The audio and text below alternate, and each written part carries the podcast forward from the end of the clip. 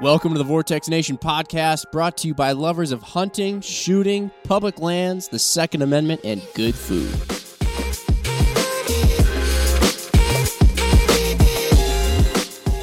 What is up, everybody? Got Jimmy to my right, and across the table, virtually in electronic communication land, we have.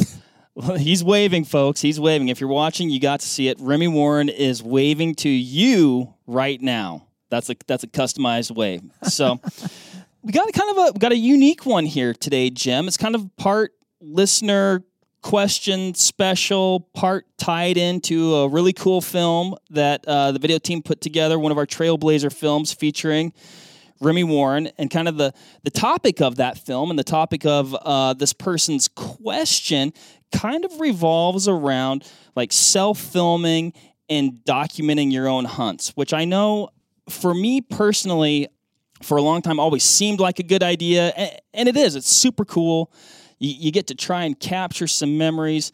But I, know pretty much every time I, I, tried it, I'd be like, yeah, this is a good idea. I should go do it. And then uh, the, the tripod fell over and he ran away.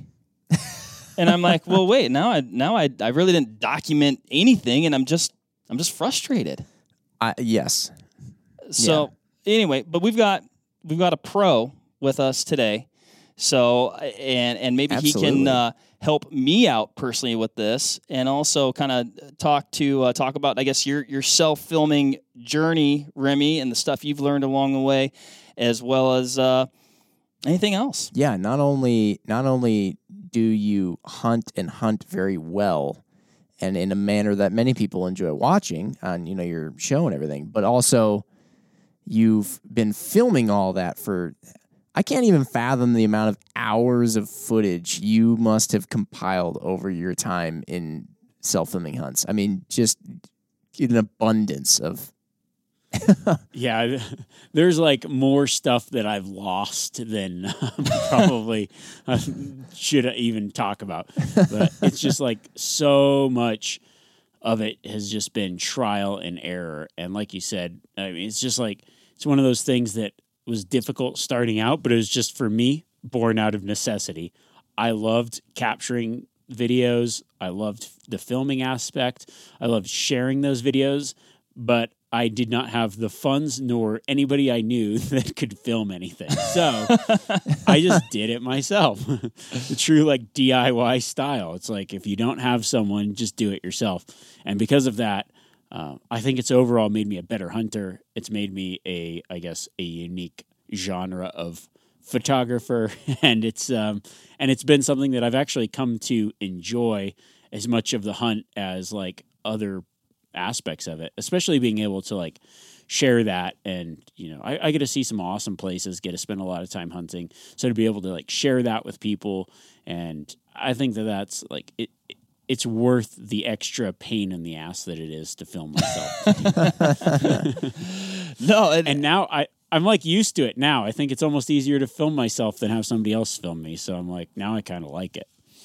Yeah. Interesting. Yeah, that is interesting. Right off the bat, I mean, you know, we've had many different podcast topics on here where we've talked about, you know, tips or tricks or or all kinds of different uh, methods and stuff like that around hunting. And you even mentioned like you feel it's made you a better hunter. Is that just because it's made you so much more aware of what's going on around you? The fact that you're not only just trying to like, oh, look at that over there, but you might film it as well and or, or is it because yeah. you like actually have to stalk a mule deer twice and so you're getting like double yeah. the experience it's the double whammy. It's like stock in with the cameras, then stock in with the bow, or the whole thought of like, I don't know how many times I've blown a stock on a good deer by my release hitting my tripod leg and being like, okay, so like just paying attention to every little thing and kind of figuring out like the way I see like stalking with the camera is like, all right, I have to stalk that animal and I am a bull in a china closet. How do I make myself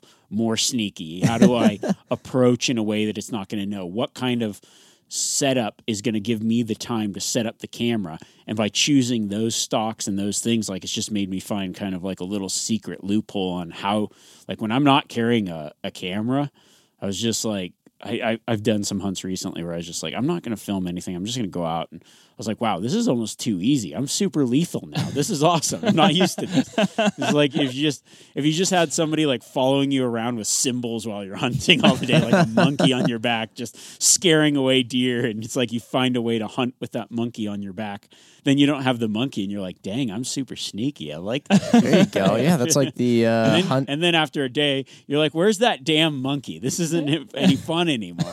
yeah, it's like the hunter's version of uh, weight training. You know, you just uh, you you essentially are training with something that makes it much more difficult. Yeah, I yeah, bet. uh, exactly. Yeah, I, I can imagine. You're like, shouldn't I? Shouldn't I be doing something right now? Like, I feel like something's missing. You know, like, oh, it's all the extra equipment and time and hassle and challenge. yeah, yeah. When we were talking with uh, Wyatt and Erik on here, who were both you know Oh, talking yeah. about the photography side of thing, both of them mentioned the fact that in some ways.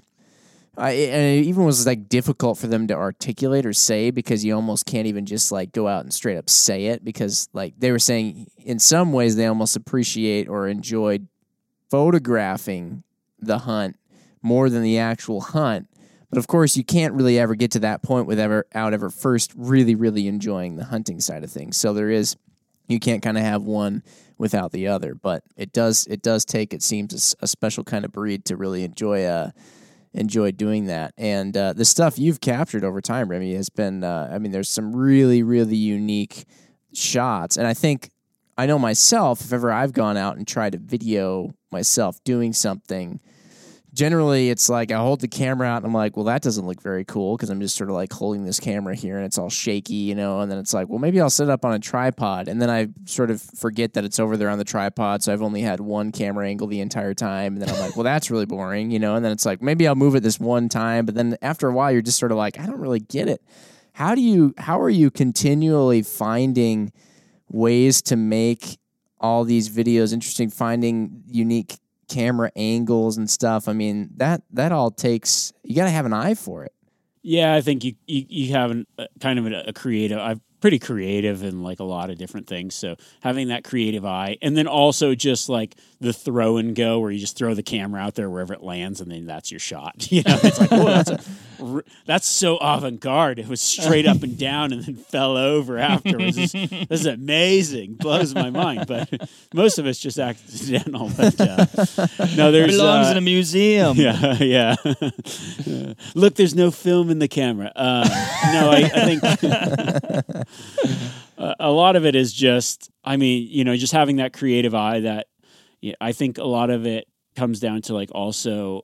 I think some people are really good at filming. Some people are really good at photography, and so I kind of started actually filming and doing photography simultaneously. So having like a good photograph, like a, an eye for photos, and then turning those like photos into video kind of helps a lot too. Like thinking of like creative angles to make, you know, you can you can take a picture like three people could take a picture of the same thing, and somebody that kind of has that ability to capture it in a different way will make it it'll stand out and be like wow that's really good and then one might just look like a snapshot and another one might just be you know so mixing all that together and kind of having that idea of what things look like when you do it really really helps for sure For sure. I know we were chatting one time, and I, God, I wish I could remember what you said, but like it stuck with me enough that I remember it, but I don't remember it.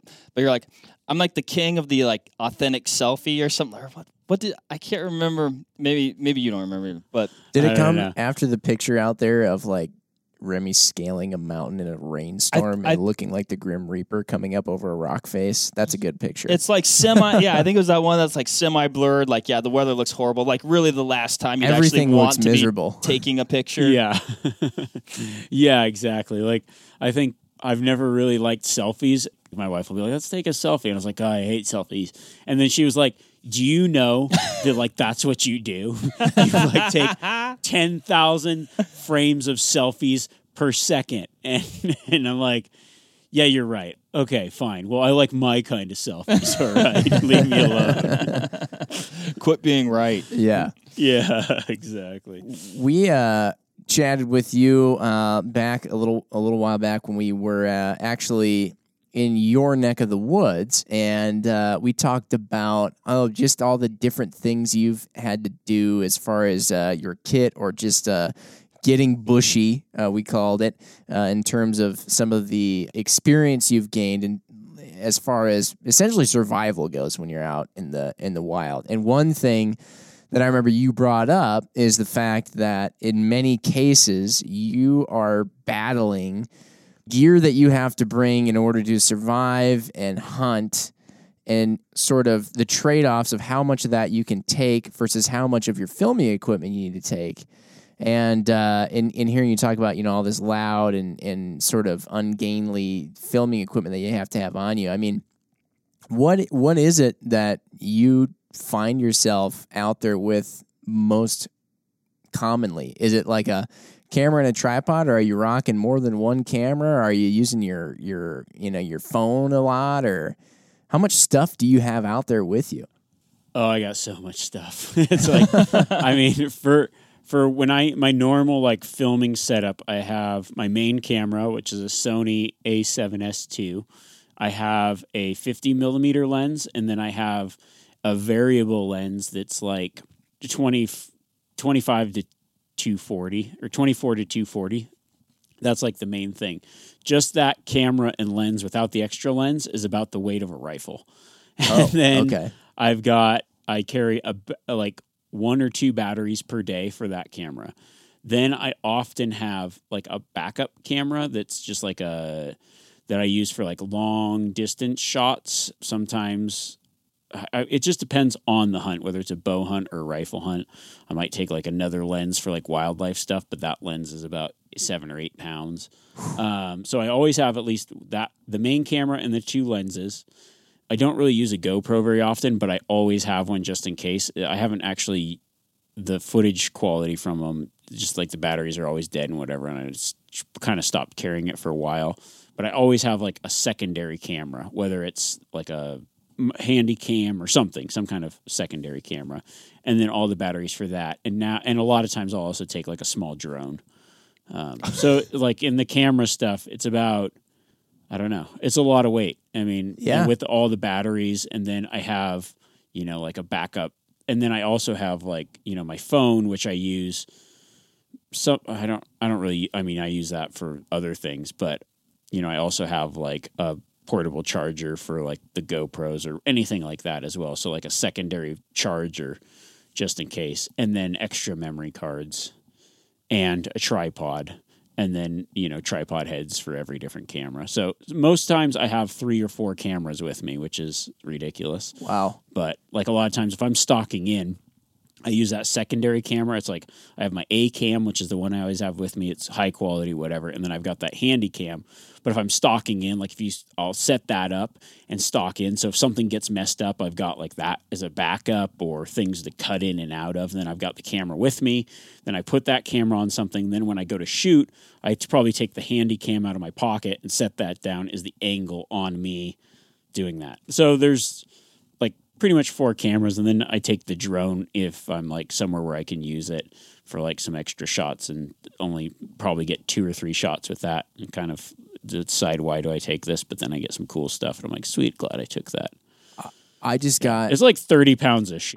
I just got like I just got like mega anxiety when you got to the point when you were talking about when you're about to shoot because I'm thinking of uh, being on a stalk and that's already sort of your senses are all tuned in to what the animal's doing, where you are, how much noise you're making, where you're putting your each individual step, yada yada.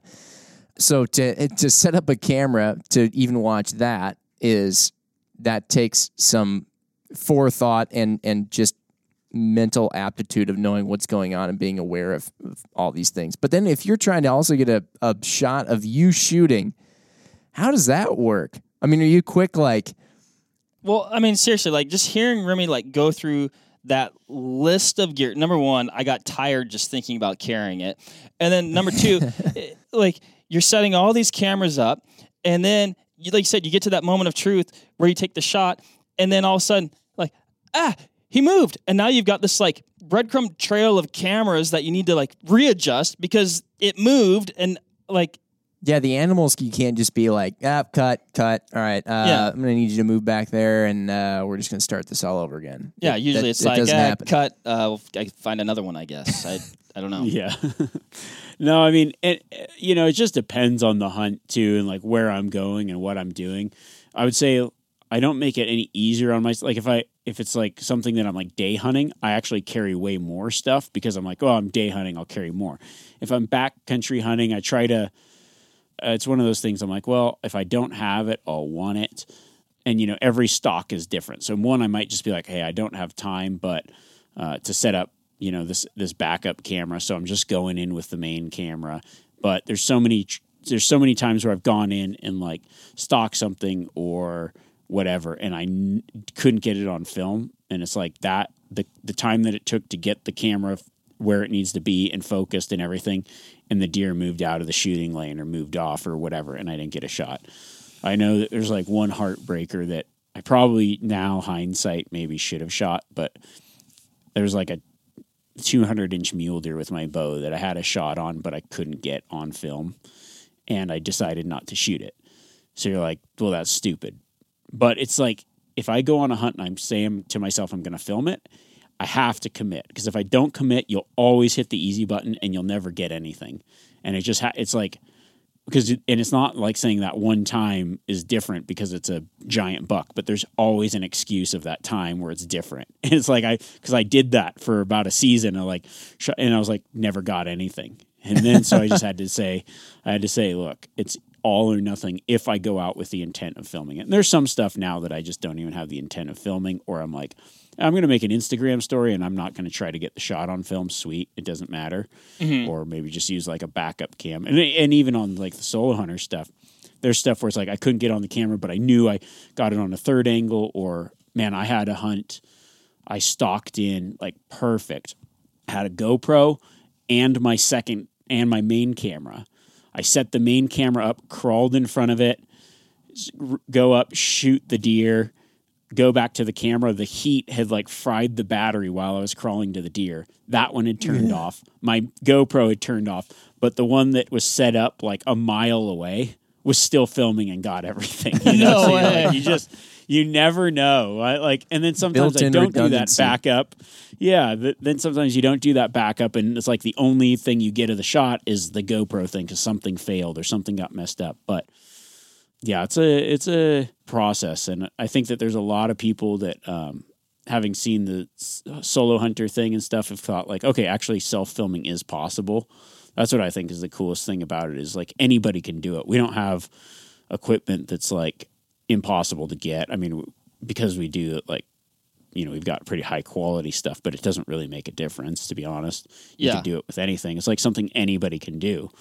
And I'm sure that there are a lot of you know, it's like people like to film the hunt and capture it. So to see somebody do it, it's like okay, I can actually do that. When I when I first started, you know, I was talking to someone about it, like, oh yeah, you know, like they're like, what kind of hunting do you do? Is like, you know, I love bow hunting mule deer. And they're like, you will never kill a spot and stalk mule deer with a bow on film. And I was like, nay, sir, I will do it with I will do it with my recurve because it's just that.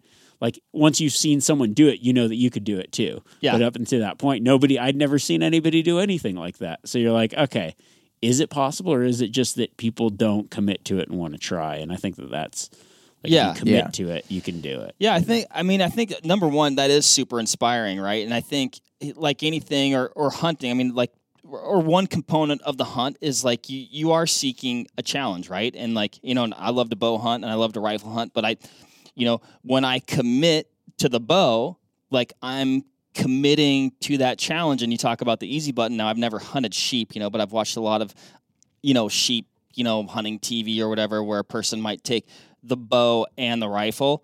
And I can tell you in like and if you were able to like actually still commit to the bow and have the rifle with you, like uh, my hat is off to you, but I'd say I'm not sure I've never not seen like uh, the sheep, you know, you've worked so hard and it's 400. I mean, it's not like it wasn't challenging, right? And you got a ram that's 400 yards away. It's like, give me that gun, you know, and like, like you said, you're committing to the camera and you're just like, no, I'm committing to it. Like, this is the challenge that I've set out to do, and it's like kind of like almost like yeah, I want to kill one with my bow, or I want to kill one that you know, or whatever. I don't know, but yeah. Yeah. I've carried my bow on four sheep hunts. I had a rifle on three of those four sheep hunts with my bow, carried both the whole time, plus my camera stuff. Jeez. On the three that I carried the rifle, I shot the sheep with a rifle. on the one that I, it was a the only the one was an archery only tag, and I shot the sheep with a bow. And I was like, I would have got a sheep on the, or maybe it was only three, but uh, I would have got a sheep on the other ones, except for one of them I shot on the last day with a rifle. But uh, is because you're right. You you have it, and it's not that I don't like rifle hunting or don't like bow hunting. I carry both because it's like ah maybe the opportunity is there. But if you really want to do it, you, you kind of have to commit to one and.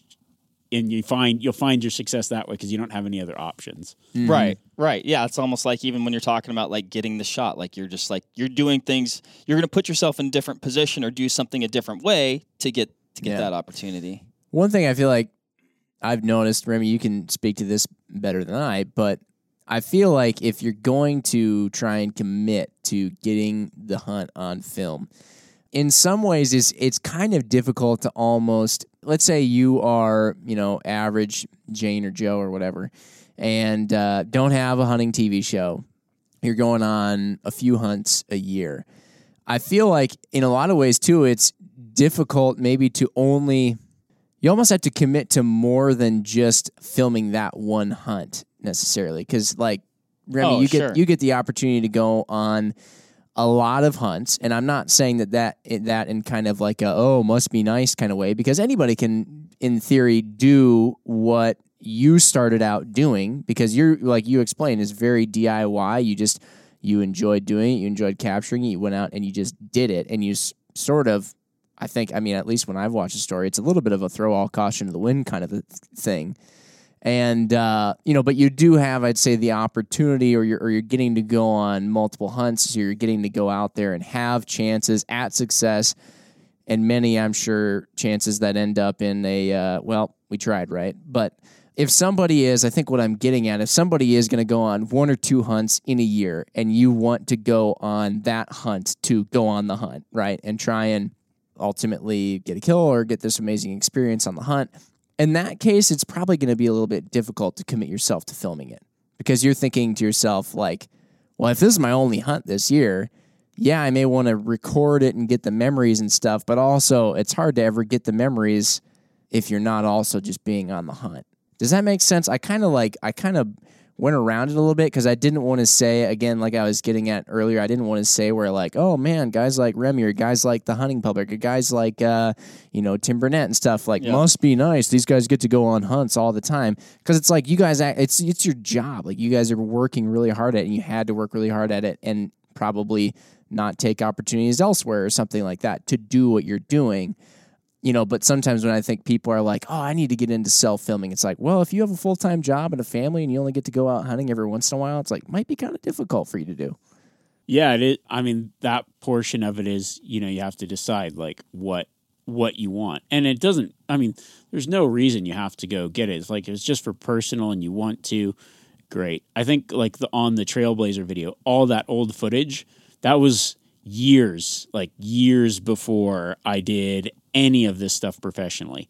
That was just me on my one hunt a year filming it myself and saying, Really? look, to myself, if I don't like because I that I enjoyed that. That was like my thing was to go out hunting and like I loved the hunt aspect and I would you know when I was hunting I had certain things that I was looking for. It's like I wanted a good experience. I didn't want to shoot something on the first day and like adding the camera filming made it harder. And it's like okay, if I can commit to it and then I realized, man, I never got the stuff that I wanted and I I honestly just made those videos like every Christmas would just like give them to my dad or like play them with friends and even like I've got a lot of friends that we did a lot of filming together and it was just we still do like a lot of my friends we just like make these videos that we just share with each other that are not anywhere else. It's just to share the trip and the hunt. I know there's a lot of people out there like that and they're like man how do I get a little bit better at it? And it's just like to get a little bit better at it you just have to commit to it. Yeah. and I mean I've all the stuff I mean I have countless hunts that I've done that were just like boxes and boxes of tapes that are literally my one or two hunts a year. It was like, hey, I'm I mean, yeah, I'm out hunting all the time because I'm guiding, but when you're guiding, you're hunting during you're working during hunting season. Yeah. I got one day a week to go hunt myself or whatever. And it's like weekend warrior status, and I've got the camera with me and I'm filming it. You know, I don't know if I don't think it was used, but there's some like my first solo elk that I got myself. I was think I was like 18, filmed myself. I had two days to hunt that season between guiding. I was like went out, filmed the everything, and like yeah, sweet. Like got an elk kill on film. This is like 20 plus years ago. So it's it, it's it is doable. Like you just got to understand, you know, to me I was like I really wanted to shoot an elk cuz I like eating elk and I really want an elk, but I also really wanted to film it. And so I kind of committed to both and and got really good, like got better at it because I practiced more. Right. The times that I did have, yeah. Well, I mean, yeah. I mean, in, in that case, I guess really realistically, it does come down to like if you want to film the stuff, then yeah, fully commit to it. Yeah, commit I- to I it. And like you said, like the more you do it, the more you, like you said, you use practice. I mean, that's exactly what it is. Like you do Mhm. it, and then you know, I'm sure you come away from the hunt and you get certain footage, and you're like, oh, that's really cool footage, but you know exactly what happened. You're like, oh my gosh, there was this one thing that maybe I didn't get. Like I need to, and it was beautiful, or like. No, I need to capture that because that's like that's a you know uh, uh, you know an integral or you know important part of the hunt or whatever. And then the other thing I think you could look at is like what's what's your motivation, right? Like what are you trying to create a, a TV show, or are you trying to share some awesome memories that you can look back on with your family and and Mhm. share uh, and share with your buddies? You know, and I think you do it different ways. Yeah, I mean, I honestly think like the biggest tip, whether you're doing it just like you just want to have some cool stuff or you just want to like remember that. I mean, you maybe you draw a tag and it's like this is going to be your only tag of that. Like you drew a special elk tag in Nevada or something. It's like you you may never get that tag again. Yeah, you want to focus on the hunt and being successful and enjoying the experience, but you also want to have some memories of it. So you want it to be unobtrusive, but still like capture the things. And the easiest way to do that is like have a camera that's handy. Like everybody asks, what camera should I get? It's like literally one that you don't mind wearing outside your body or have like in if it's in your pack, I you won't Oh. use it. Yeah. I, I saved up like after high school. Like when I was in high school, I took uh, I kind of did like some high school and college simultaneously, and I did like video broadcast and production technology. So I was like film, and so after that, I was like, man, I really like filming. I'm going to get a really good camera and try to like do stuff. And I would have that. The camera was like I saved up for too long. It was too expensive. It was a good camera, but it stayed in my pack, and I never filmed with it. And then I got rid of it and got like a cheap camera that was good enough. And I had it out in the rain and the snow. Out of it was like, and I used it all the time. And I got so it's like the footage you get is better than what you don't get. My suggestion when people ask, "What should I get for a camera?" What is like something that you can have out and like just use all the time. And honestly, man, cell phones are like my dad when he goes hunting, he's just like using his phone all the time, and he comes back and he's got like some really cool stuff because he's just like with phones now, man, you can get some really great stuff, some good quality, and it's, it's accessible mm-hmm. somewhere where you can get to it and whatever. And that's all you really need, like just to have something to capture Yeah. that's easy to get to. And you're gonna u- if whatever you're using is the best thing to have. For sure, because I mean, it, like you said, if it's in your backpack, number one, it's a hassle to dig it out, and also by the time you've dug it out, whatever you were trying to capture, like the moment has passed, and it it could be even you know your buddies are talking and smiling, but it was just kind of like if you would have just had that at the handy, you know, Right. like the handy cam, like boom, just record a little, you know, genuine moment, but then like by the time you go, oh, let me get my pack out, like number Hey, one, can you they're guys acting keep doing? weird. Can you guys keep doing that really cool thing you're doing? Yeah, yeah, yeah, keep acting Yeah. natural. yeah, exactly. Um, and Yeah. plus, I mean, I'll throw this out there too. How many viral videos are out there that are look like they were filmed on a 1995 uh, bag phone or toaster? I mean, you watch it and it, everything is grainy and whatnot, but there is a hilarious or like awe-inspiring moment there in the video, and everybody wants to watch that video, even though it is terrible quality. So, I mean, you know, the, the better quality is always is always welcome. But if you have, to your point, Remi, like if you got the cell phone and you can record something that tells an awesome story or shows an awesome experience, I mean, it's gonna be worth watching and, and looking back on. yeah, exactly. Well, I know even personally, you know, I mean, so much of it is just like, well, I, I guess I know in life, like my favorite memories are hunting and fishing. Like, I mean, they just and family. Just let the record show and family. Uh, but uh, We'll tell the stenographer. but you know, some of that stuff is like, yeah, maybe it's like you had to take some extra time or it was kind of a pain to get. But when you have it, like you just, I don't know, I look back on it constantly. Yeah. You know what I, I've noticed is like over time, I never thought that I would forget certain stories or hunts. And there's some stories that I remember being like really, like I would tell all the time. And then I just got sick of telling those stories or whatever. And now I was thinking back, I was like, somebody, I ran into someone and they mentioned something and it kind of sparked a memory of like, I completely forgot about that and don't even remember all the details. And it felt, made me feel really bad. like, about losing some like something that I for a very long time deemed very important and then just completely forgot about. Yeah. And I noticed that like when I have photos and when I have the videos and I'm looking at them and it's like it it refreshes my memory in a really clear way to like you really do have to like remember your memories you know, in some ways. and so like, you know, those experiences, many of them, you know, I think, oh, it's it'll be it'd be nice not to have a camera just make like enjoy the moment and remember the memory. But some of those memories you actually end up losing over time. There's there's things where i remember setting up the camera and taking a picture or a video of a, like a certain tree on the hill and then i was like walking by it the other day and i was like dude i took a picture i told my i was like with my wife and i was like i took a picture of that exact tree. Just like it like as soon as i saw it i remembered like i was in this exact spot took a picture and this happened and it was like all those memories came flooding back because i keep looking at that picture that was 10 years old. Yeah, like stuff like that is like i i really enjoy that aspect of having that like mm-hmm. catalog of you know keeping some really cool memories and experiences alive for myself personally not for any other reason How weird is the human memory? How you can forget something, but then something can all of a sudden make you remember it. So it was like it was always there. Your brain just didn't know where to find it. Oh yeah, I know? can't count the times you're like, oh yeah. It's You like know? a your brain winds up becoming like a, a house, and the fresh memories are all the stuff that's upstairs that you left on your kitchen counter, and then all the stuff you forgot is the crap down in your unfinished basement that you never know about until you move. that's a good And analogy. like, oh crap, yeah. Yeah, that's why I held on to that. For those of you out there who uh, don't have basements too, I don't know what room that is for you. The crawl space shed. How does that work? Maybe I don't know. It's a very Wisconsin thing to have a basement. I know there are basements in lots of places, but I've heard it's also a very I didn't grow up in basement country. Is Nevada base, basement country? It is not basement country if you have a basement you're a creeper Oh, that's funny. but people that did have basements you were like whoa this is so cool You like live underground. Wow. Then in like a Wisconsin is apparent like we're 100 percent weirdos. Yeah. Well, I know sometimes Yeah. like if I've been over to a place where there is no basement, I'm like, "Where's the basement?" Oh, It's a we got a crawl space, but so regarding getting back on track here, so talking about some of the uh, original stuff that you did some filming of, and, and when you watch the Trailblazer segment too, you get to see uh, some of that footage, which is I think I is super awesome to look at too. I mean, especially when uh, seeing some of the stuff that you're putting out now and, and comparing, contrasting.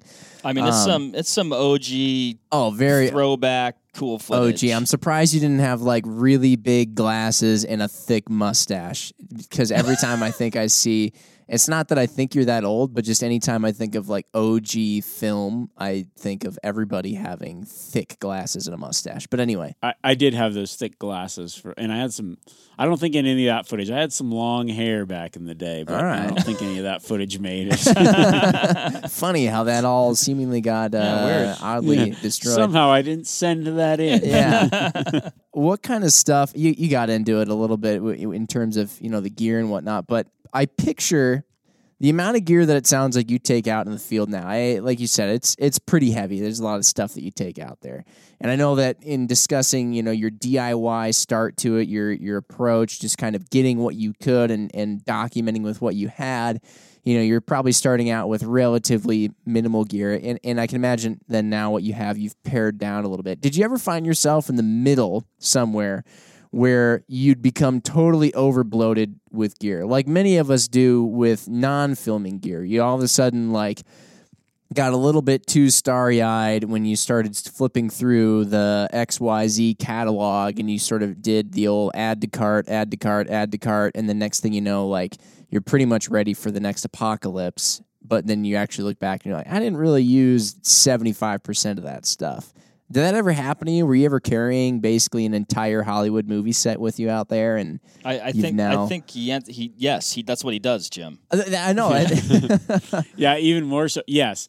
I mean, there has been many items that I have taken around the globe that never got used. Uh, when drones first came out, I carried this giant thing in a case everywhere I went. I used it once.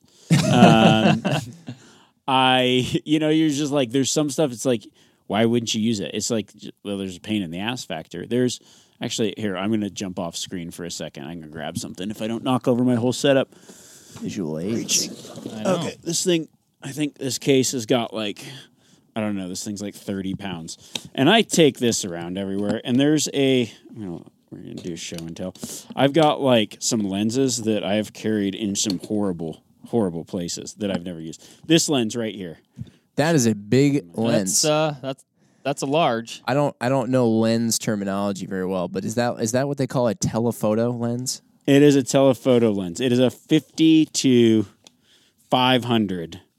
The thing is like a brick, and I've carried this thing into places that a 50 to 500 should never go and haven't used it. So, um, I mean, I've used it on some stuff, and when I do use it, damn, you know, you're like, whoo, should use that more often. but it's just that same paint. Like, it doesn't matter how many times you do it, how good you get at it. The whole pain in the ass factor of digging something out, swapping the lenses, doing that whole thing is like it's it's a barrier to doing it. And you're like, oh man, or is it like, is it worth getting that out? You can't carry it, you know, out and I still bring it a lot of times for certain things. I'm like, man, I want some really good wildlife footage. And then it's like those trips where you don't see jack. And then the Right. trips where you like where you see just so much stuff, you're like, man, if I got those rams butting heads on that 500 millimeter, whoo, I'd be some National Geographic stuff. And yet you're like, but I left it at the trailhead because it was just way too heavy. um, so it's just one of those things. Uh, there's just, yeah, I mean, I've had all kinds of slider stuff back in the day when those were cool. And I just thought, Ooh. you know, trying to like keep up with like what was. It's so funny because like when we started the solo thing, you know, everyone. I don't think people got it. They were just like, it was kind of like, it was good enough to be like a bad filmed hunting show, and they didn't like really understand the fact of like how hard it was to do yourself, and Right. like we were still kind of new at it. And so it was constantly like trying to make it look like shows that everybody else was filming. And I think that was like a blessing and a curse at the same time because it really caused us to like e- expand the way that we captured things, but it also was like, do you just can't do some of this stuff on your own. And you end up carrying way too much stuff. And like you know i'd have like a boom mic that's like this big and I, i've carried some just ridiculous Oh, stuff that should not and you know you're and you're like comparing yourself to a show that guys have three camera guys and they're hunting from a tree stand and you're like seven miles into the backcountry trying to do the same thing and you're like i am an idiot It is funny. We've even had some occasional videos where we're not set up in a studio with multiple cameras and whatnot. It is funny. I think it's also sometimes on the viewer to understand what it is that they're watching, because I can't tell you how many times I've seen comments like, "Oh, the lighting is a little off," or "Oh, the sound seems like it could be better," and you're Right. thinking to yourself, Well, you don't want to know. yeah, sorry. We'll uh, we'll let the producer and the director and the uh, you know whatever all the people on set know next time. Yeah. It's like if you rolled out of bed, you know, and someone's like, "Oh, you look pretty bad," and you're like, "Yeah, well, you know, whatever." Uh, or they're like, "Oh, you just get out of bed," and you're like, "Yeah." But it's like if you got ready for an hour and then went out and they're like, "Damn, looks like you just got out of bed." You're like, "Why I oughta?" This this exactly. this is how though like you know i mean th- this is how i know that that you and tim are awesome at, at solo filming because when i watch an episode of solo hunter i forget that you guys are doing it yourself and then i have to remind myself or maybe like a moment will like come in where like i can you know maybe it's like maybe more obvious that you're self filming or something like that i'm like oh yeah There's I- no one else there. There's no one else there, and yet, yeah, like you're talking about. Oh, you got the, the the wide with this camera, and then like you know the POV, and then this one over here, and this one's you know. I mean, so anyway, my my hat really does go off to both of you guys because it's quite quite the process and the accomplishment, and and it turns out to be just, in my opinion, some of the most dynamic, cool hunting footage out there. So yeah. Yeah, thanks. Appreciate that. I would love to see the uh like onX footprint or whatever where it shows you your trail that you've walked of you guys because it would just be just- Completely. back- backtrack. yep. Oh, forward went forward two steps, back two steps, went that way that much, went back, you know, and setting all these cameras. You guys must be in shape from all these moving around and setting cameras and stuff. I mean, not o- in addition to just in shape or it. just in shape or just like dumb enough to not care. And I think it's the dumb enough to not care. It's so true though. You're Like getting those steps in. I was like, I was joking, like kind of earlier when like, oh, you stalked that mule deer twice, but like I watched some of the stuff and I'm like, he had to do that twice. Like, oh yeah, you There- had to I sneak there's- up on the I've- deer I've twice. done- there's been a lot of stalks where I'm like, there's absolutely no way I can be quiet and get the camera there and my bow.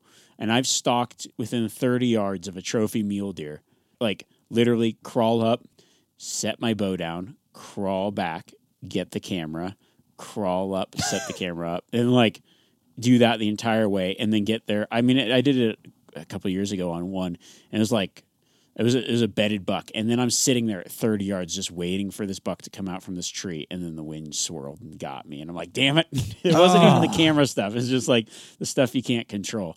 And of course, my can't you know I I kept turning the camera on. And like, because you just don't, I'm like, okay, is it gonna, you know, like twitch? And I turn the camera on, and then, you know, I just turned the camera off to save battery and stuff. Because you're like, you don't know, like the, the startup time, it could stand up, and so you just like constantly running through. And of course, it was like I just turned the camera off, and the wind switched, and the buck ran away, and I didn't even get footage of it running off. And it's like, well, I can't even use this now. Well, awesome. I mean, I don't know how many stalks I've done or whatever that's like it gets blown, and you just don't even have something to support it to like show or share. So It's it pr- it's proof, man, that Mother Nature, God, whatever, just loves messing with us. You bring an Oh, umbrella yeah. out, it doesn't rain. You forget it at home, it does rain. You uh, go out with your 500 millimeter telephoto lens and uh, you don't see anything. You leave it at the trailhead, you see everything. I mean, it's just like you turn the camera off, something happens, you leave it on. I've noticed that actually a lot. And I was going to ask you about that in, in terms of how much your camera is on and recording. Do you? Ba- uh, uh, it sounds like obviously now. My question was going to be before you said what you said. Do you hit record and then never hit it again until the end of the day and just have to sift through you know ten hours of footage, or how are you determining when you hit the record button and when you don't?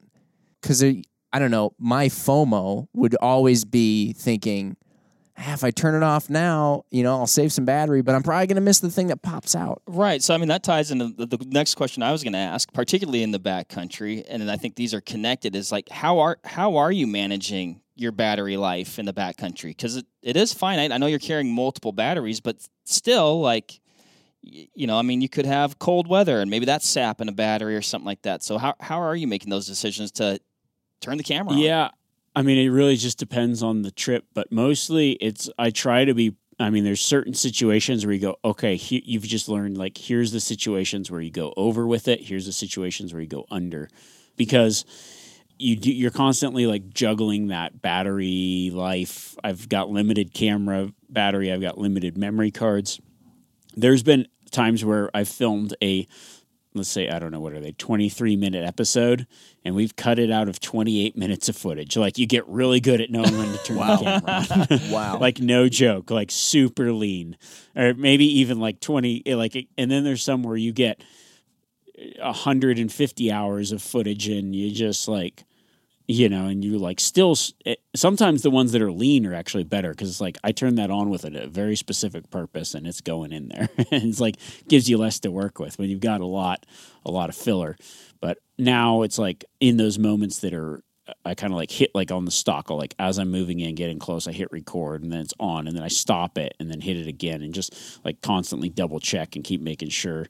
But you're constantly juggling the battery and the you know memory card and all that. And I always a couple things I always have is I always have spare batteries and spare memory cards on my person because there's Right. been many a times when I'm like there and I'm like oh it's like deet deet deet battery dead or five minutes left on your memory card. You're like no no. so and it'll continue to happen. Like I still forget it. I mean I forget stuff all the time. So it'll happen again. It's I mean- just I right. That's a good Yeah, tip, though. I mean, that kind of it kind of falls in line with you know having you know having that camera at the ready and not buried in your pack. I'm sure you know kind of at one of those critical moments. You want to don't want to be like, oh, which pocket in my pack was that memory card buried in? Oh, I think it's under my sandwich. You know, like having that ready to rock. I mean, I I would assume that basically when those batteries decide to die really is at the most critical moment generally. So Oh, every time. Yeah. I, that's why I say, like, I earlier, I was like, yeah, I don't really use the GoPros anymore. Because, no joke, every time I go to need it, the battery's dead. So I'm like, it's like goes off in my pocket. Or it's it's just like, it's just one of those things. It's just me and that thing have just a love hate relationship. So I'm just like, I hate you. I'm going to leave you. But then I'm like, oh, it'd be nice to just be able to not have to think about for a second camera angle. so I just go back and forth. But yeah, it's inevitably you run out of memory card and battery at the most inopportune time. It's just like you said. If I pack my rain gear just so it doesn't rain, it's like try Exactly. to you try to stick it to Murphy, you know, just like carry everything. yeah. Yeah, Take that.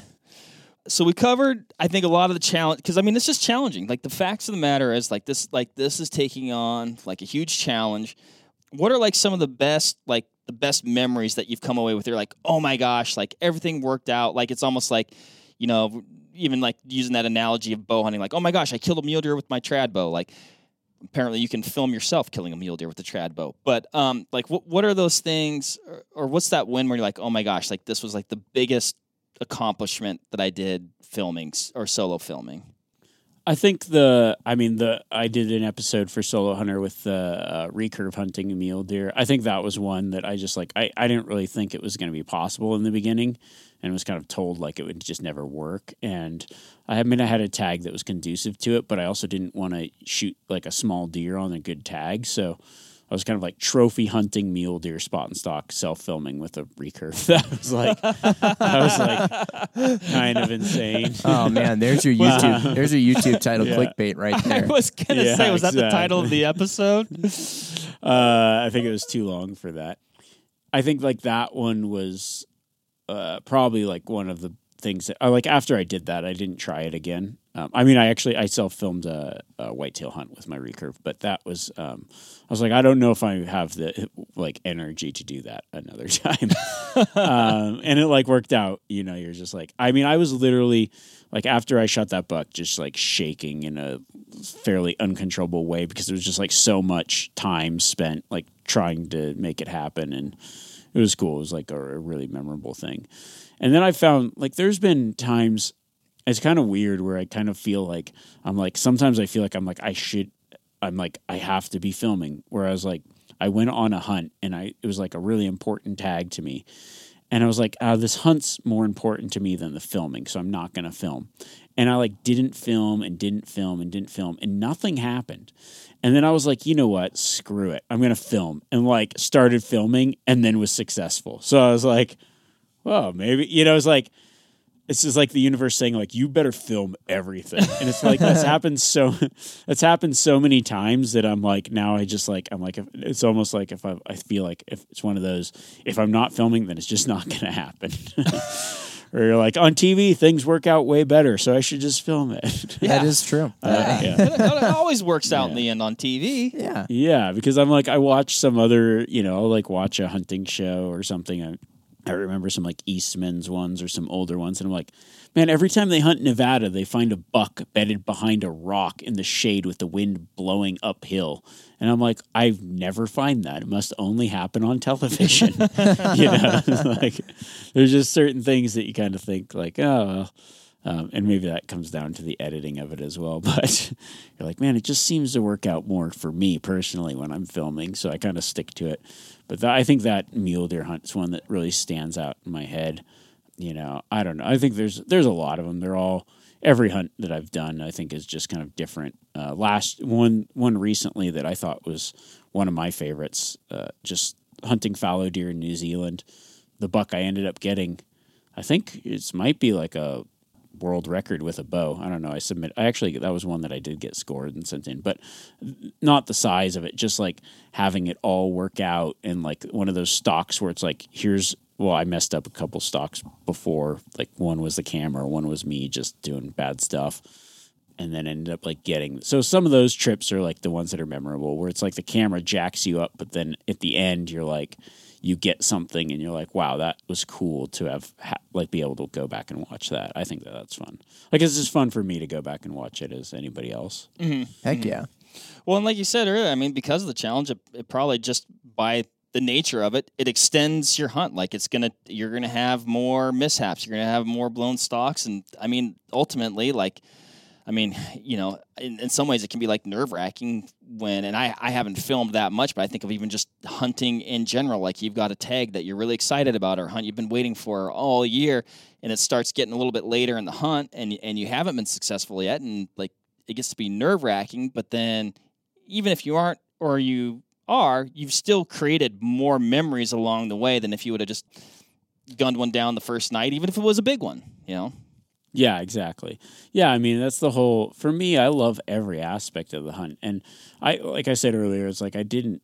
I never wanted to go on a hunt and it be over the first day because I love hunting so much. It's like if I go out and fill my tag, you know, you got one tag a year. If I go out and fill that on the first day, dude, I'm done hunting for the season. That sucks. Like I would rather just shoot a small deer on the last day and just get a chase deer every day for if I got 10 days to hunt, I want to hunt 10 days. And that's just the nature of how I like to do things. Not everybody's like that. Everybody's got different things that they're into or different like some people just want to go out and be successful as soon as possible or whatever. Like everybody hunt how you want to hunt, man. Don't hunt how I hunt. I won't hunt how you hunt. But we can all learn from each other and, you know, I mean, if you want to be more successful in certain things, yeah, there's there's certain things you should probably do. But as far as like the enjoyment of hunting and what you like to get out of it, I think that that should be always personal whether it's you know for me part of it is filming and sharing that and i think that that's something that i enjoy out of it if i stop enjoying that you won't see any more of it from me like i'm not i'm not that committed to something that i don't love to do um, so it's just like i do it because i love it and so i'll continue to do that It That was ma- well put. makes perfect sense. That was well put. Yeah.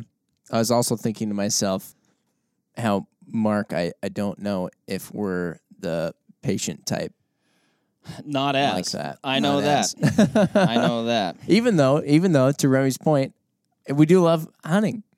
Absolutely. And Yeah. like I mean some my some of my most memorable hunts are the ones where it like came down to the wire at the last day. Yeah. You know, and you're just Yeah. like, Oh man, you you've been hunting hard and you don't think it's gonna work out and and you just keep going and going and going because you never know. And and I've had I have had hunts end in the first five minutes and I've had hunts end in the last five minutes. And I think you just gotta Yeah. remind yourself that it really can happen at those times or any time in between. Yeah.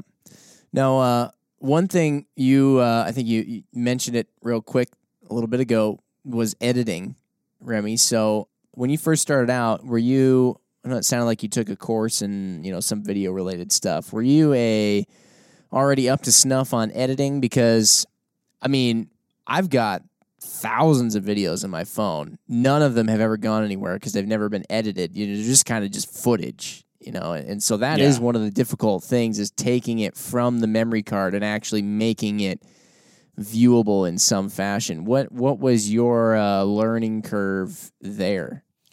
Yeah, I mean, I actually like I would like I said, I made videos just for personal use, and I started editing when I was like 13 years old, and it wasn't like I it was on a computer, and I well, I actually the first edit I did, I was like just I didn't have a computer that I could edit on, so I just would like have a tape, and then I'd put two VCRs, and then like record, and then like stop, and then like I've I I did that, but um Nice. people would be like, "What's a tape?"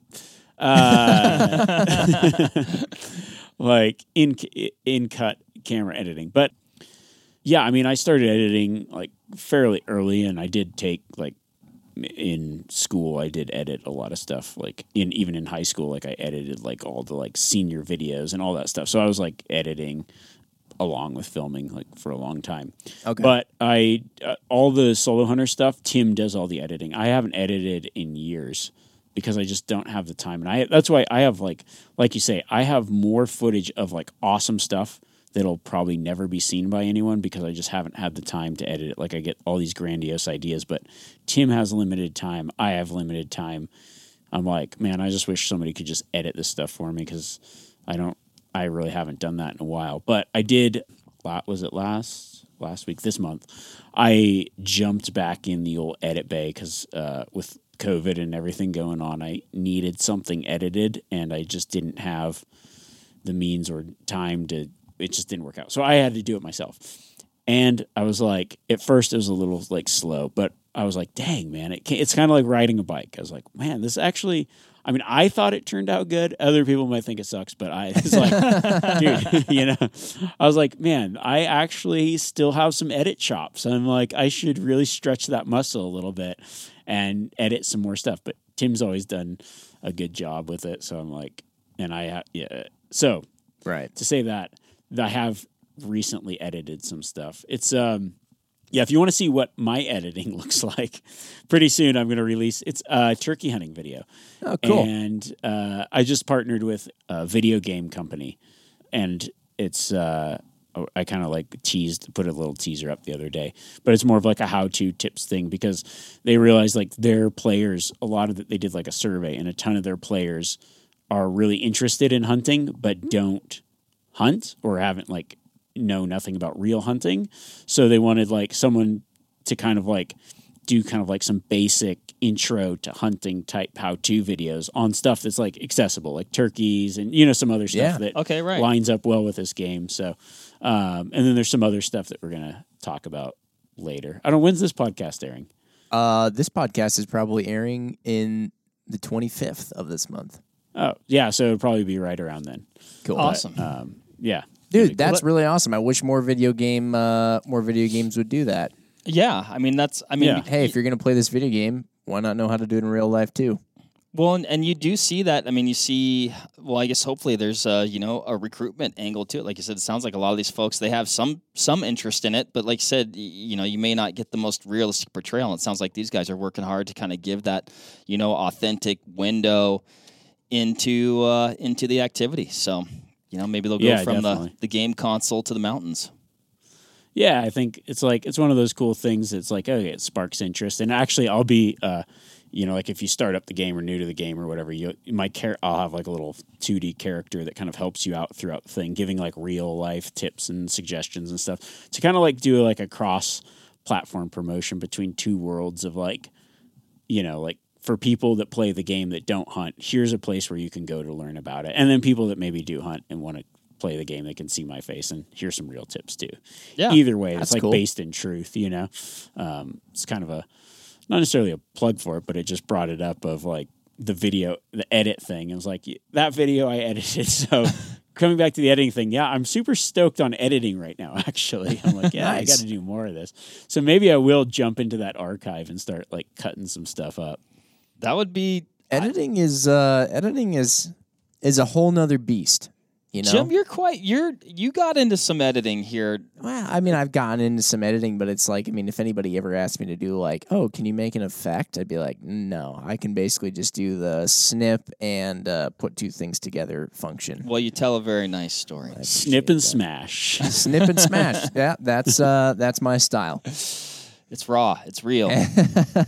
I like at least, it. at least that's what I portray it as. It's it's it's like you said, purposeful. You know, oh, that's what I was going for. I was going Yes. for all the jump cuts. Yeah. I was going for the Yeah. uncomfortable camera angle Yes. and uh, uncomfortable amount of time spent on one scene. Breaking the fourth wall. Is this thing on? Yeah. Why is there a three and a half minute crotch shot right in? It's abstract. Yeah, if you, abstract. you know what? If you don't get it, you'll never get it. exactly, it's your fault. Also, I'm charging hundred thousand dollars for this clip. Worth every penny. Awesome. I'm trying to think. I feel like I have a million questions. I had another know, question have- a little bit ago, Yeah. and then it like uh, uh, escaped me. But we've covered equipment. We've How about- covered techniques, challenges. How about audio? Because you can't have Oh, you can't have good, good video Jim. without good audio. So you mentioned that you've taken a boom mic out there before, you know, obviously, and that's that's maybe a tad bit difficult. We have a guy here who loves the boom mic, Loves the boom Ooh, mic. big boom mic guy. When we uh, when we went on that Coues deer hunt, actually, so I mean, Remi He Warren, had frequent guest on the podcast. So Freaking you boom mic. you were our uh, our I guess uh, one of our guides along our quest to uh, you know Yes. hopefully get a uh, um, not in real life uh, informational. We did a sweet podcast on Coues deer hunting, javelina. Check it out if Yeah. you're interested in any of those things, everybody. But so we're talking with Nate about the equipment that he was going to Oh, bring. we 'cause he- made it to Arizona, by the way, Remi. I don't know if you ever. That's, heard. yeah, and back. I assumed as much. Okay, all right, all right. Anyway, sorry, I heard Mark. I heard uh, Mark's missing a kidney, but other than that, it's all good. That's why you Uh, get yeah, two. Yeah, right? but hey, I mean, it was really nice of them to put him in the bathtub with all that ice like that. Yeah, a nice note saying, "Hey, here's some instructions. You know, Yeah. best practices. Good Yeah. luck." Anyway. Um, Carry on. But anyway, so it was just funny because Nate loves the boom mic and uh, hasn't just like no fault of his own, not a, not a ton of uh, hunting experience. So like we're going through the kit we're gonna bring, and he's like, "Oh yeah," and then I got the boom mic, and I'll follow you around. We're like, I'm like, I, Nate, I don't, I don't think that's really gonna work. Yeah, it is, you know, it is difficult. And then when you have, you know, certainly people like to hear things well, and there's a lot of sounds out in nature, especially when you're hunting. Your ears are a very important sense. So there's some things the person on camera might hear and they perk up at, and you don't really notice if you're listening, and then you didn't catch it on the on the camera's audio or on on the external audio or whatever. So what? How are you navigating the audio part? I mean, for the first uh, portion of doing it, I was just I didn't care about it. I was like, it's too difficult. Sure. I can't can't do all things. Can't be good at everything. Yeah. Audio, I'm not good at. Let's just leave it alone. And I'd just be like on camera mic and a lot of wind sound. Cool. Everyone will get over it. it's authentic. Um, yeah, and then uh, and then we kind of like as things got better, I just kind of and as I got better at stuff, I started adding like an audio kit. Um, now I just use either like a little tiny shotgun mic on the camera mounted on there, or I have like a wireless lapel mic that I use a lot. Um, that's just another thing that's like batteries and man, I did something. Well, actually, just that same turkey hunt that I did, the first like portion of it, I was filming and there was no audio because I my camera was got damaged. I sent it in. They got they replaced like they factory they they just fixed it. Whatever. They sent it back to me, but I had that was the first trip I'd used it on since I got it sent back, and I didn't realize that they like all my settings were changed. So it was like I have Oh. my camera set in a certain way with all my settings, and one of those settings is specific to my microphone. And when I was filming, I didn't even think twice about it. I didn't, you know, I got like halfway through, and then I'm like, go back to watch something. Like, why can't I hear this? Is something wrong? And then I realized, oh, the setting wasn't set for that microphone because everything was like reset. And so that you just, explained to everybody that you were doing artful hunt miming yeah, the whole time. exactly. Yeah. if you're just listening, I was doing like the podcast talking, but um, no, no words were coming out of my mouth. exactly. we could see it. it doesn't translate to radio. Still, we- we're in 2020 relearning how the radio works. so, but yeah, so a little bit of a little bit of a sound set up there that that helps get uh, get some better uh, audio for you. The wind noise is killer though, man. I mean, that's that is something like you said. I mean, there's some stuff in editing you can do to kind of cut down on it, but you know, at the same time, part of it is like, hey, we're hunting. It's outside. There's wind. Sorry. Well, sometimes you hear that too, and like, I mean, I think it, uh, you know, maybe I'm just like, uh, you know, don't have good taste in video, but it's, it's I think it adds to. You're like, oh man, that sounds nasty out there. You know, like you can really, yeah, I don't know. Mm-hmm. it's realistic. I'd say so. Yeah, yeah, but I audio's audio's tough. I don't know. I'm not I'm not an audio pro, but I do what I can. What's like maybe the biggest pitfall, like somebody wanting to get into it could avoid, or like what's like what's the one thing, or maybe one or two things, something that you learned along the way that you're like, oh man, like you know, don't do that, or you know, do this or avoid that. I don't know. Yeah, I think I mean, like I said earlier, having the camera ready and just Yeah. like getting a camera that you can use, and then you know, like if you're spot and stalking and trying to film something, this is like if you're trying to film your buddies or whatever, like having that camera out and ready. But also, like if I'm stalking, like I have my tripod set up.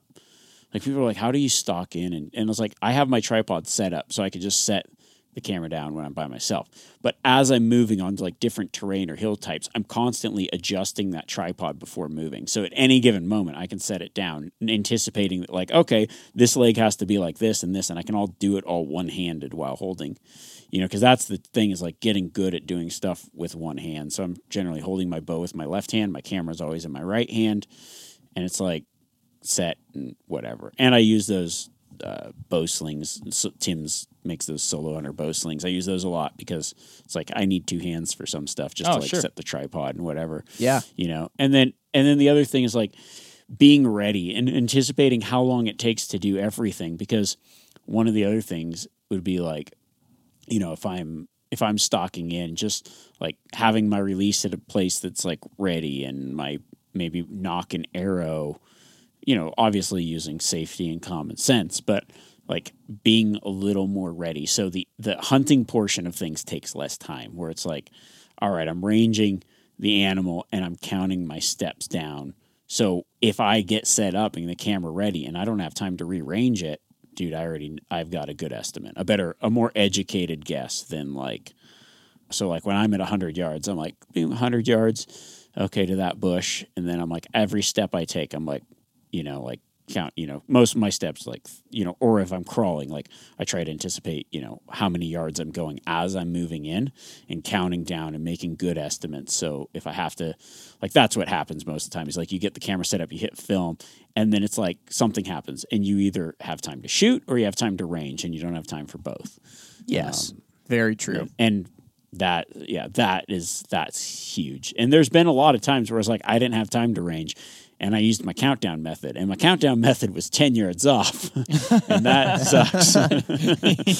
But um, you know for the most part like I, I you get pretty good at it. And, and like the more it's like you know taking the time when you've got the opportunity to, to do that and then so just in the like so you're just more streamlined in the moment really. And that goes for any kind of hunting like with, whether you're stalking or whatever you know you just being being at the ready really helps. Mm-hmm. Mm-hmm. For sure. Yeah. you know think and also things like it's like all right maybe you're rifle hunting.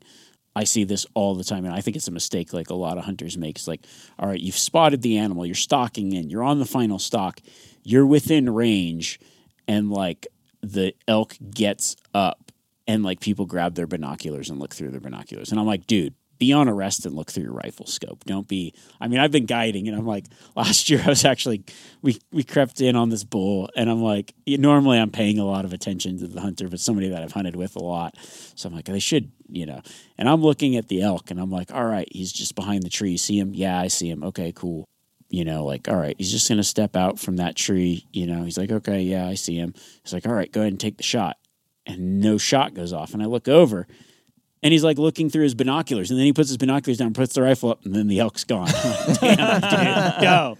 Why? Don't do that. Please stop doing that. Just like be ready when the opportunity happens. Because sometimes, you know, when you're looking at it, you're like, oh, yeah, it's there. It should be easy. And then those opportunities come and go so fast. Like you just got to be, Yeah. got to be on it. Well, there you go into your uh, back to the thing you're talking about early on. It makes you a better hunter. I mean, you do have to be very, very proactive because you can't be when you're trying to do two things at once. You can't be reactive because you, to your point, it's just like when something presents itself in a hunting situation. You get time to range, you get time to shoot, you get time to put your pack. I don't know, whatever. It's uh, it's whenever it's crunch time, you get time to focus on one thing, the hunting, or you get time to focus on trying to scramble a camera rig together. I think the other thing it, it's like made me better too. It just like reading animals and understanding like how they're going to react Yep. to certain situations. I mean, I see it all the time where you know, like being a guy, like I still guide full time, and it's like you get to interact with a lot of hunters in a lot of scenarios. So you just see like things that I might take for granted that people haven't learned or don't think about. But just like really understanding how an animal is going to react. You know, there's so many times where you know, like if you know how an animal's reacting, you can kind of anticipate, like, okay, here's what they generally do. So I, could, I might, there's many times where I will, I'll set the camera up away from where the animal is, so I know I don't have to move it or zoom out enough where I'll catch it. um, like kind of like trying to anticipate those things, and also just the things of like think about those instances when I don't know like the best way to explain it, but there's like those instances when you're the hunter and you're in the moment, like time seems so different. You know, it's like the buck looks at you and you're like you get this rushed reaction and you're like, "Oh, he sees me. I need to do something." And then you go and you draw back or you make a rush shot and then it, it, things get messed up. But like if you're the silent observer, like as the guide, you're like you you've got a little skin in the game, but you're you see like the big picture better. Mm-hmm. Yeah, yeah. And so you you notice like understanding animal like he's just looking this direction. Like I don't know how many times I've like been a long ways away and like somebody like looking through the spotting scope and like oh he's looking at us, he sees us and like get that panic and in that panic you make bad decisions and you're just like no, he's just like looking around. He what if we were over there, he would be looking that way. That's the way he's feeding, the way he's facing, the way he's looking for danger, but he is not yet alarmed. Like look at his body position, look at how his ears, like look at is his like understand that animal and then you're better able to like make a methodical move at the right times because i think that happens so many times like you get panicked you get rushed you get like how many times like i've even it's even happened to me you be at full draw and that deer looks your way and you're like he's gonna run i better shoot and then you sh- looking at it a different way he's like yeah you just looked that way and then you probably would have waited 10 more seconds and been fine and you messed it up but Yeah. I'm glad. Um, i think I'm, that plays a lot into it I'm glad you mentioned that too because I was thinking it as well. Yeah, especially when, I mean, if we were in an ideal situation, it'd be like uh, the Truman Show where you're walking around some bubble with cameras in, in every corner, you know, and then that way you could get a shot at every angle, and regardless of which way the deer or whatever it was went, you'd have an angle or a shot of it. But you're going out there with even when you're describing lots of cameras, you know, three cameras have it on you or whatever. That's that's fair amount, but still, that's only three camera angles, and the deer has its world to go within, or you know, the elk or whatever you're hunting. So. I was figuring, you know, it, it would have to take a pretty good understanding of what an animal is going to do, and, and the idea of even setting up a camera that's looking in a in a place where the the animal isn't currently, you know, and and expecting or predicting that it will move into the frame. I mean, talk about a bit of a leap of faith there with setting that up because then you're going to go and try and stalk in on it and you're far away from that camera. You can't obviously go back and like change it. But yeah, that you, you got to be pretty keen. I mean, pretty keen, pretty astute, and I think that just comes from a lot of time watching animals and and getting close to them, and you know, seeing when you do something and seeing how they uh, look when they're nervous, and like like you said, being able to tell the ter- or tell the difference between like, oh my god, he's looking at us, and and that could even be at close range, right? You know, a buck just you know turns his head and he looks at you, but he's maybe looking through you or beyond you, but. I agree. It feels like he's like, you're like, oh my god, he's got us. You know, do something. Panic, Yeah. quick, quick, panic. That's what I do. Well, there's that. I mean, like if you go out, it's it's always the funny thing. Like people are like, man, the animals after the season weren't like you could just you know they weren't even spooked. Or there's times where it's like before the season and you just have these encounters. Well, it's because you aren't like actively trying to shoot it. You aren't doing things that are in that like aggressive predator position. and sometimes I've gotten away with things that are like, you know, just like calming down and like treating it like, all right, just another day. I'm just out here taking some video. I'm not even hunting. I'm just a camera guy. I'm just out here cameraing around. and then when you're not looking, I pull out my sharp, pointy stick. But um, you know, it's like one of those things. It's just one of those things where it's like you know, pay attention to how. Well, I mean, even last last year, I was uh, we were out we were chukar hunting, and it's like the chukar just you know like a, a bird would jump up and then like you just it would be tr- hard to get kind of close shots or whatever and they just seem so wily and so smart and so cagey. And then like two weeks later as the season was over and i went to the same area chasing uh, looking for mountain lions and it was like i kept like jumping chukar at my feet. And i was like damn dude they really quieted down after a week. And then i and then it clicked in my brain. I was like no it's because a chukar jumps up at 40 yards. You get excited. You shoot at that chukar. And then all the other ones further away flush. But when you aren't shooting at that one and you aren't like you just keep walking and quiet and they keep jumping up close. So it's like one of those things like hey if i didn't panic on that first bird that jumped out at 60 or 70 I probably would have got in a little bit closer and they all would have jumped at 15 like they are doing this week. Um, you know, Yeah, so it's just yeah. like looking at it objectively sometimes. Interesting. I like it. There you have That it. makes a lot of sense. That it does. I'll probably still just keep shooting because I won't be able to stop, but that makes a lot of sense. Well, based on this last turkey season, I'd, I'd say, yeah. Yeah, Two for three is not bad. No, no, two for three isn't bad. But the one that I was there to witness was uh Bad. was I don't know. It was optimistic. I'd say you were optimistic. I was optimistic. There was I yeah, I fired more shots at one bird than I did at two other birds this year. Um, but hey, stuff See, I- happens. you I win can't- some, you lose some. stuff happens. I can't talk. I missed a I missed a Coues deer that I stuck to 25 yards. So you know it, it happens. It hey, and I look, I'm talking about all this stuff, but I've the only reason I can actually talk about it is because I've made every mistake in the book, you know, and some of the mistakes I've made have been multiple, multiple times in a row. Some I will never learn, but there are, you know, there's a few things that you pick up over the years, and you're like, yeah, if you can, and a lot of times it's easier said than done because there are those times where I have rushed, or it's like, man, that's it just happens, and that's why we keep doing it, right? It's Yeah. like it's not always the same. It's always you know you get that excitement level, and it's like yeah, that, that's what makes it hunting and makes it exciting. Yep. Yeah. Yep. For sure. Yeah. No, I mean it's like super cliche, but like if it wasn't exciting, you probably wouldn't be into it, or at least as much as you are. So It's true. what Nice. are we, where are we at, Jim? Oh, I think we uh no, I think we're I think we're doing good on time, but but r- I mean really this uh like we said you ought to go and check out that uh Trailblazers video there. See some see some OG Remi Warren and uh hopefully though I and I wish I remembered the exact name too for the uh listener out there who want to know the video uh side of things. Hopefully this, you know, answered some of those questions. But uh it is fun. It is fun listening to uh, all of the behind the scenes of some of that stuff that you know we really like watching. 'Cause you watch it on YouTube, you watch it on Solo Hunter, you watch it all over the place, and uh, knowing what's actually going on uh, behind the camera. Or I guess a lot of times you're in front of the camera. You're not necessarily behind the camera, but you know it's Yeah, um, both simultaneous. yeah, you are both behind and in front of the camera. Knowing what's going on, uh, though, behind it for that part of it is uh, is very interesting. For sure. For sure. So it's like lead, follow, or get out of the way, but it's just like lead and follow and be in the way. You are all three at once. Yeah. I think that pretty much sums it up.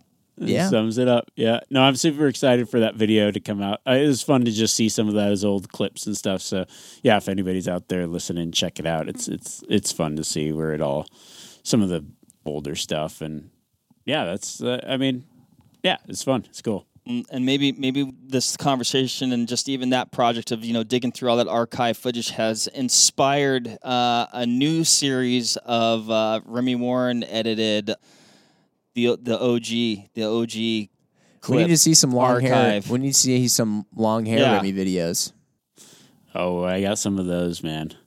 the like the long hair. Uh, it was like long hair hippie goose hunting videos. Oh, that sounds Okay, well, I mean, I think I'll you've have to dig essentially uh, publicly promised everybody to show those Yes. videos. So ten out of ten would click on that YouTube title. yeah, I think you're right. Sweet. But well, Uh, awesome, Remi. Yeah. I was just gonna say, appreciate the time, man. It's always just super great chatting and and and a pleasure and insightful. Always learn something, and, and it's always a fun conversation. So, thank you. Yeah, thanks. I'm glad Yeah. I could do it. Appreciate it, guys. Thank you very much. Thank you. All right. Well, everybody, we will uh, catch you next time. But as usual, let us know what other things you want to hear about. So this one, uh, this one, as we mentioned, kind of came as part of a of a listener request. So hit us up on Instagram. Hit us up in the comments if you're watching on YouTube. Uh, if you're only listening right now and you didn't get to see all of the awesome hand gestures and show and tell things that Remi did, uh, maybe go back and listen again on YouTube. So. All right. Awesome. There, there he is. The telephoto lens is back out. All right. Sweet. Thanks, everybody. All right, thanks, Remi. Bye. Bye. See ya.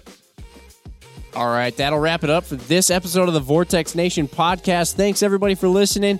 Hit that subscribe button so you can always stay up to date on the latest happenings over here at the Vortex Nation podcast. Leave us a review or comment down below. We want to hear what you have to say about the show, maybe what you like, maybe what you didn't like, so that way we can make these podcasts as good as they can be. You can also follow us on Instagram at Vortex Nation Podcast. We'll be posting about each episode released, so that way you can go back, find these things, maybe grab a little nugget of information that you can take with you to the range, out in the field, or uh, maybe to the kitchen if we're talking about some good food. So, again, everybody, thanks and happy hunting and shooting. We appreciate it. Have a good one.